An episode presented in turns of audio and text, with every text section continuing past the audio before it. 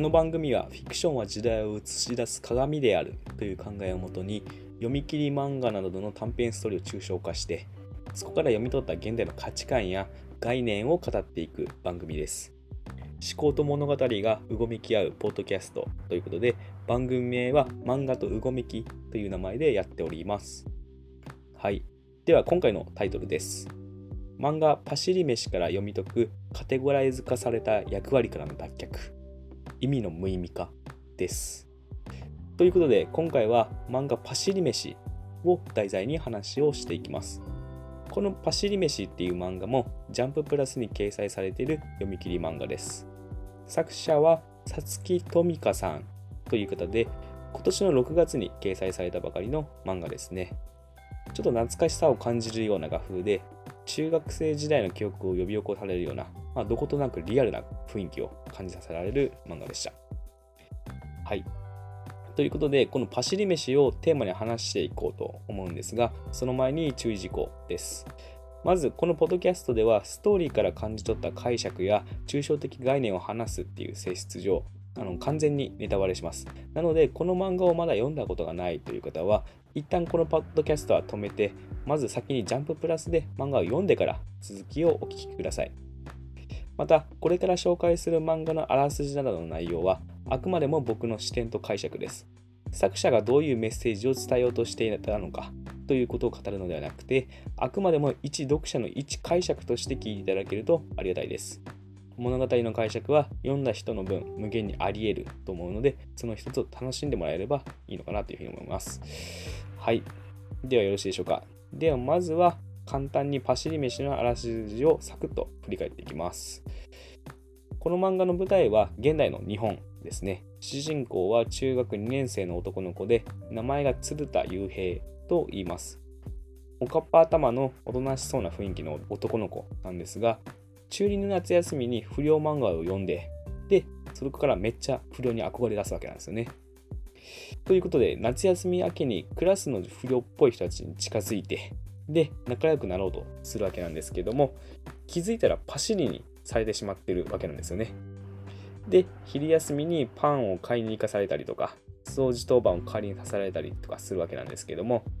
ある日、パシリでアンパンを買いに行くことになるわけなんですよね。ただ、近くのコンビニでは、アンパンがもう売り切れてしまっていたんですよね、その時は。で、それを見かけた幽閉の幼なじみの女の子で、キリのかなえっていう子がいるんですけども、その子がアンパンが売り切れてはーってなってる幽閉に声をかけてきます。で、彼女はアンパンがないなら作ればいいよと言い出して、一緒に家庭科室に行って、で、幽閉とかなえで2人でアンパンを作ることになるわけなんですよね。でちなみにかなえは料理クラブという潮流サークルに入っているので、家庭科室の鍵を持っているわけなんですよね。で、それで自由に家庭科室を使用できるようです。で、買ってきた食パンとあんこから、まあ、見事にフレンチトースト風のあんパンを作るわけなんですけども、それを夕日は不良たちのところに持っていきます。で、まあ、まさかあんパンを作ってきたとは思わない不良たちも驚くわけなんですけども、実際にそれを食べてみると、まあ、とても美味しかったようで、でそれで不良たちは大喜びするわけです。で、そこから少しずつ不良たちから一人の友達として認められていくようになっていく。で、本人的にも憧れの不良と仲良くなるっていうよりも、まあ、単純に新たな友人関係が生まれたっていうことに、まあ、心地よさを覚える。みたいな感じのお話ですね。はい。では、ここからより詳しいストーリーを追いながら、この物語で読み解いていこうと思います。で、読み解く上で、まあ、今回も一つの概念を用いて語っていこうと思います。その概念は、意味の無意味化です。この概念の意味はこれから話す内容を聞きながら考えてみていただければと思います。で、幽閉はもともとその姉2人の3人兄弟だったせいか、その昔から男友達と気が合わなかったみたいなんですよね。まあ、男の子同士のノリみたいなのが得意ではなかったということでしょう。で、そんな幽閉がそのヤンキー漫画を読んで、で、ヤンキーに憧れるわけです。で、このヤンキーの友情を大事にするところやったりとか、まあ、その強さだったりとか、まあ、そのかっこいいっていう世界観に影響を受けて、お前には分かる前に真の友情がとか言いながら自分の部屋でシャドーボクシングしたりとかするわけなんですよね。で、夏休み秋にクラスのヤンキーっぽい男の子3人組に近づいて、で、仲良くなろうとするわけです。まあ、この謎の行動力っていうのはまあ憧れのエネルギーなんですかね。で、結局ヤンキーたちからは変なやつが近づいてきたと、まあ、舐められてしまって、で、まあ、そのままパシリにされちゃうわけなんですよね。で、この時、彼らはお互いにカテゴライズ化された相手として見ているっていうのがわかります。雄平はこのヤンキーっぽい男の子3人組を不良漫画で読んだようなヤンキーというカテゴライズで見ているわけです。なので、そのカテゴライズに当てはまる人に近づいて仲良くなろうとしたっていうわけですね。で、ヤンキーっぽい男の子3人組も、幽閉のことをいわゆる陰キャのようなやつというカテゴライズで見ているように感じます。なので、幽閉のことを舐めて、で、パシニにしたりとか、いいように使ったりするわけですね。で人は自分たちが生きている世界の中での役割と振る舞いによって自分を認識し証明しているっていうふうに僕は考えます。また同時に相手のこともその役割と振る舞いによって認識して判断しているというふうに思ってます。ただ、その閉ざされた世界では特にその傾向が強いと思うんですけども、人を一人一人の個人として見るわけではなく、分かりやすく分類されたカテゴライズに当てはめて相手を見てしまったりとか、人はしがちなんですよね。その場合、そのカテゴライズのイメージに沿った振る舞いをお互いにするようになるわけなんですよね。そうやってそのカテゴライズ化されたお互いのイメージはより強固になっていくわけです。このパシリ飯の場合でも、お互いにカテゴライズ化された相手の属性に意味を見出して、そのような振る舞いをするわけですね。なので、表現はめちゃくちゃ悪いですけども、幽閉は陰キャの役割と振る舞いとしてパシリになって、で、ヤンキーっぽい男の子たちは、幽閉をいいように使うヤンキーとしての振る舞いを、まあ、お互いにするわけです。で、当然ですが、幽閉はその状況に葛藤を覚えるわけです。ただ、家に帰って、まあ、不良漫画を読んで、で、その幻想をまたより強固にするっていうわけです。その後、ヤンキーたちからいつものようにパシリでアンパンを買っていくように言われるわけですね。で、学校の近くのコンビニに行くと、まあ、アンパンが売り切れてるわけです。で、その不運な状況に夕日ため息をついていると、後ろから幼馴染女の子のかなえが声をかけてくるわけですね。で、かなえは最近、そのヤンキーたちからいいように使われている幽閉を見ていて、まあ、それで心配しているわけなんですけども、まあ、アンパンが売り切れてしまっていて、まあ、困っている幽閉を見て、なるほど、任せて、と言い出します。で、どうするの？と聞く幽閉に対して、パンと小豆缶を手に取って作るんだよ、と答えます。で、そこから家庭科室に移動して、なぜかエプロンとバンダナを巻いたカナエとユウヘイが、まあ、一緒に料理を始めるわけです。ちなみにカナエは料理クラブに入っていて、で、ユウヘイも昔からそこそこ家で料理をしたりしているようなので、まあ、2人ともある程度料理ができるようです。で、カナエの指示のもと手作りアンパンを作っていくわけです。で、作りながら、まあ、昔の思い出を話したりとか、カナエがユウヘイも料理クラブに入ればいいのにと言ったりしながら、まあ、楽しそうに進めるわけですね。で、そんな話しながら、まあ、笑顔でいる夕平を見ながら、かなえが逃げる場所はいくらでもあるからね、と言います。かなえは夕平の状況を救おうとしているのかもしれません。それに対して夕平は、ありがとう。かなえてほわんとしてそうで、いろいろ考えていて、いつも優しいよね、と言います。で、かなえは、友達が困ってたら助けたくなるでしょう、と当然のように言うわけですね。で、その後、そもそも幽閉は何でパシリになるようになったのかっていうのを聞いていくんですね、家内は。で、それして、その幽閉が不良漫画、ヤンキー漫画に憧れて、で、それっぽい人たちに近づいていったっていうことを知るわけです。で、それをしたかなえは、それだからうまくいってないんだ、と言います。で、さらに、漫画の幻想と仲良くしたいんでしょう。相手を見てない気がする、と、幽閉に指摘するわけですね。まあ、これはとても鋭い指摘ですね。まさに一個人としての相手を見るのではなくて、カテゴライズされたその存在に意味を見出している幽閉のことを見抜いたわけですね。ちなみにそのヤンキーっぽい男の子3人組はそれぞれリーダーっぽい子が日野くんといって残りの2人は加藤くん、堀くんと言います。で、かなえはそれぞれ個人として向き合えばいいんじゃない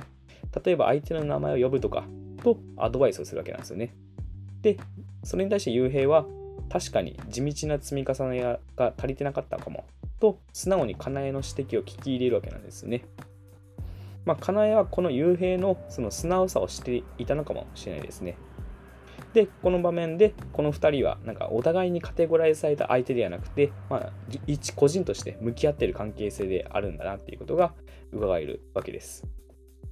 で、ついに手作りのアンパンが完成しますと。で、その後、日野くんたちのもとに、ゆうへいはその手作りアンパン、まあ、フレンチあんこトーストを持っていくわけなんですよね。で、3人は、まあ、うまそうとなりながらも、口に合わなかったら金返せよと言いながら、日野くんがまずは一口食べます。すると、うまと思わず声に出してしまうわけなんですよね。まあ、それだけ美味しかったってことなんでしょうね。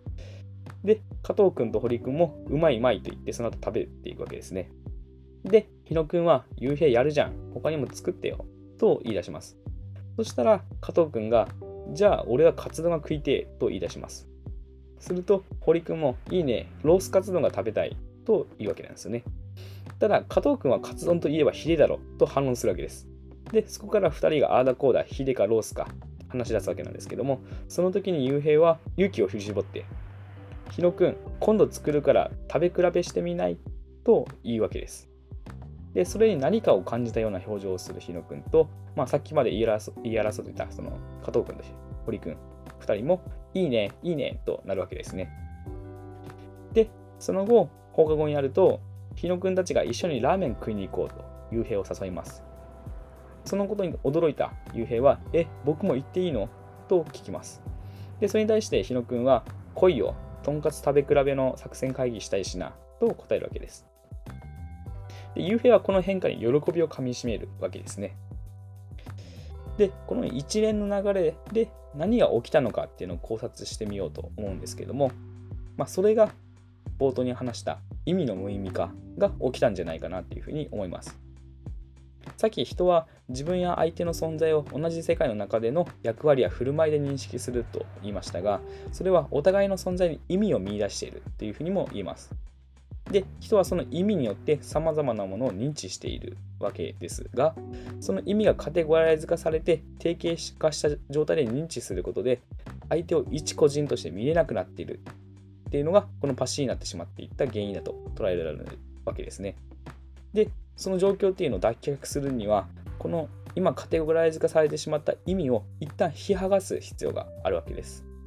で、その今ある意味を引き剥がしてフラットにすることを意味の無意味化というふうに呼んでいるわけです。で、この意味の無意味化どうやったら起こせるのかというと、それは今ある意味とは異なる意味をぶつけることで起きると思うんですよね。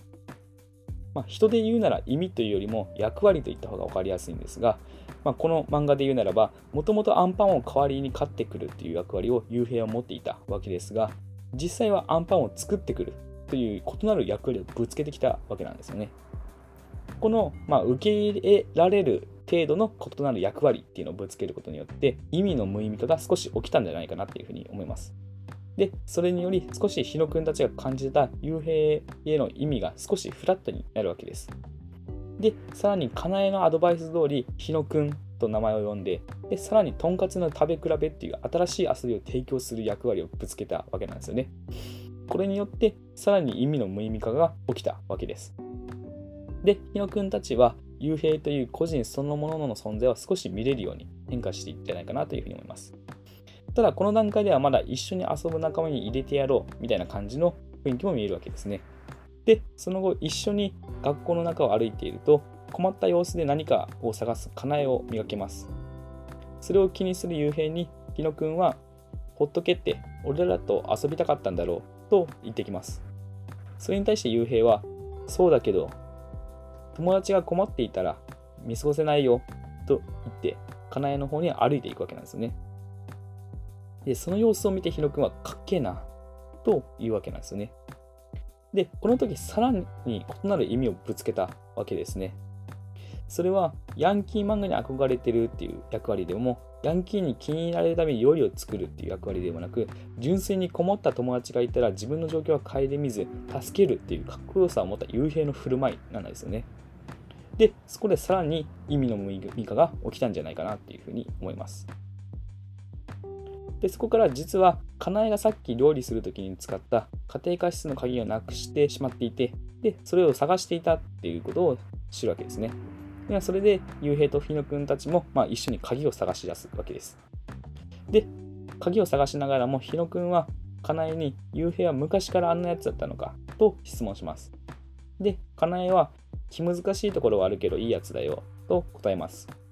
すると日野くんは、なるほど、雄平は舐めていいやつじゃなかったのかとポロッと言うわけなんですよね。で、金谷はそれに対して、舐めていいやつなんていないよと言います。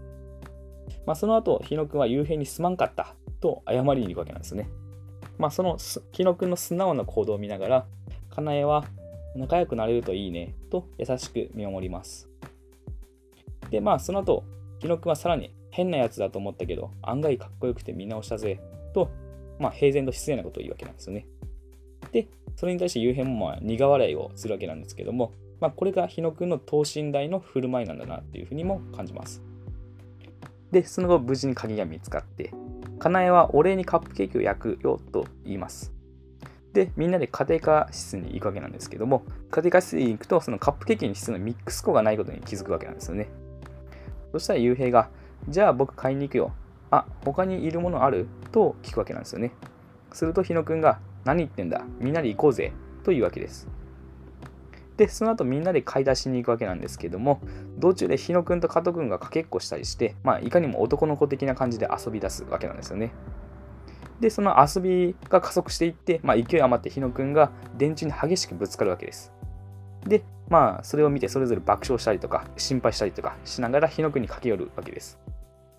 で、日野くん自体はケロッとしながら、電柱がガンつけてきたから続きしてやったんよと変な冗談を言うわけです。で、その様子を見ながら雄平はバカだなぁと笑い出すわけなんですよね。で、笑いながら昔から男友達と気が合わなかった。しかし中2の夏休み明け、これはこれで楽しいと思えた。と雄平の語りが流れて話は終わります。この流れの中で、雄平の中でも昔から交われなかった男友達グループやそれの延長線上にある憧れとしての不良漫画の不良であったりとか、その勝手に幻想を抱いてた、カテゴライズ化された意味が、まあ、このによって無意味化されていったんだなっていうふうに感じました。まあ、今までの苦手意識だったりとか憧れっていうのはあくまでもイメージであってそこに感じていた意味っていうのが、まあ、主に日野くんとの個人としての交わりによって異なる意味を感じていったんじゃないかなっていうふうに思います。まあ、それは純粋にお互いの個性であったりとか、変なところをフラットに笑い合える友達みたいな意味かなっていうふうに思います。まあ、我々も普段生きている中で、カテゴライズされた意味にとらわれているっていう場面は、まあ、多くあると思うんですけども、それによる抑圧であったりとか、ヒエラルキー、あとはま排除だったりとか、差別だったりとかの問題があるんじゃないかなっていうふうに思います。で、このカテゴライズ化された意味を脱却して、その人そのものとして認知し合えるようになるヒントがこの漫画にはあるように感じます。で、それを概念化したのが意味の無意味化ですね。はい。ということで、ここで以上です。どうだったでしょうか？今回の僕の解釈とは異なる解釈を感じた方は、ぜひそれを教えてください。異なる解釈を交わせることで、この物語はずっと循環し続けると思うので、よろしくお願いします。えー、感想やご意見は、ハッシュタグ漫画とうごめきでつぶやいていただくか、概要欄に載っているアカウントへ DM をください。また、この番組が面白いなと思っていただいた方は、フォローをお願いします。次回は7月21日木曜日に配信する予定です。それでは、ありがとうございました。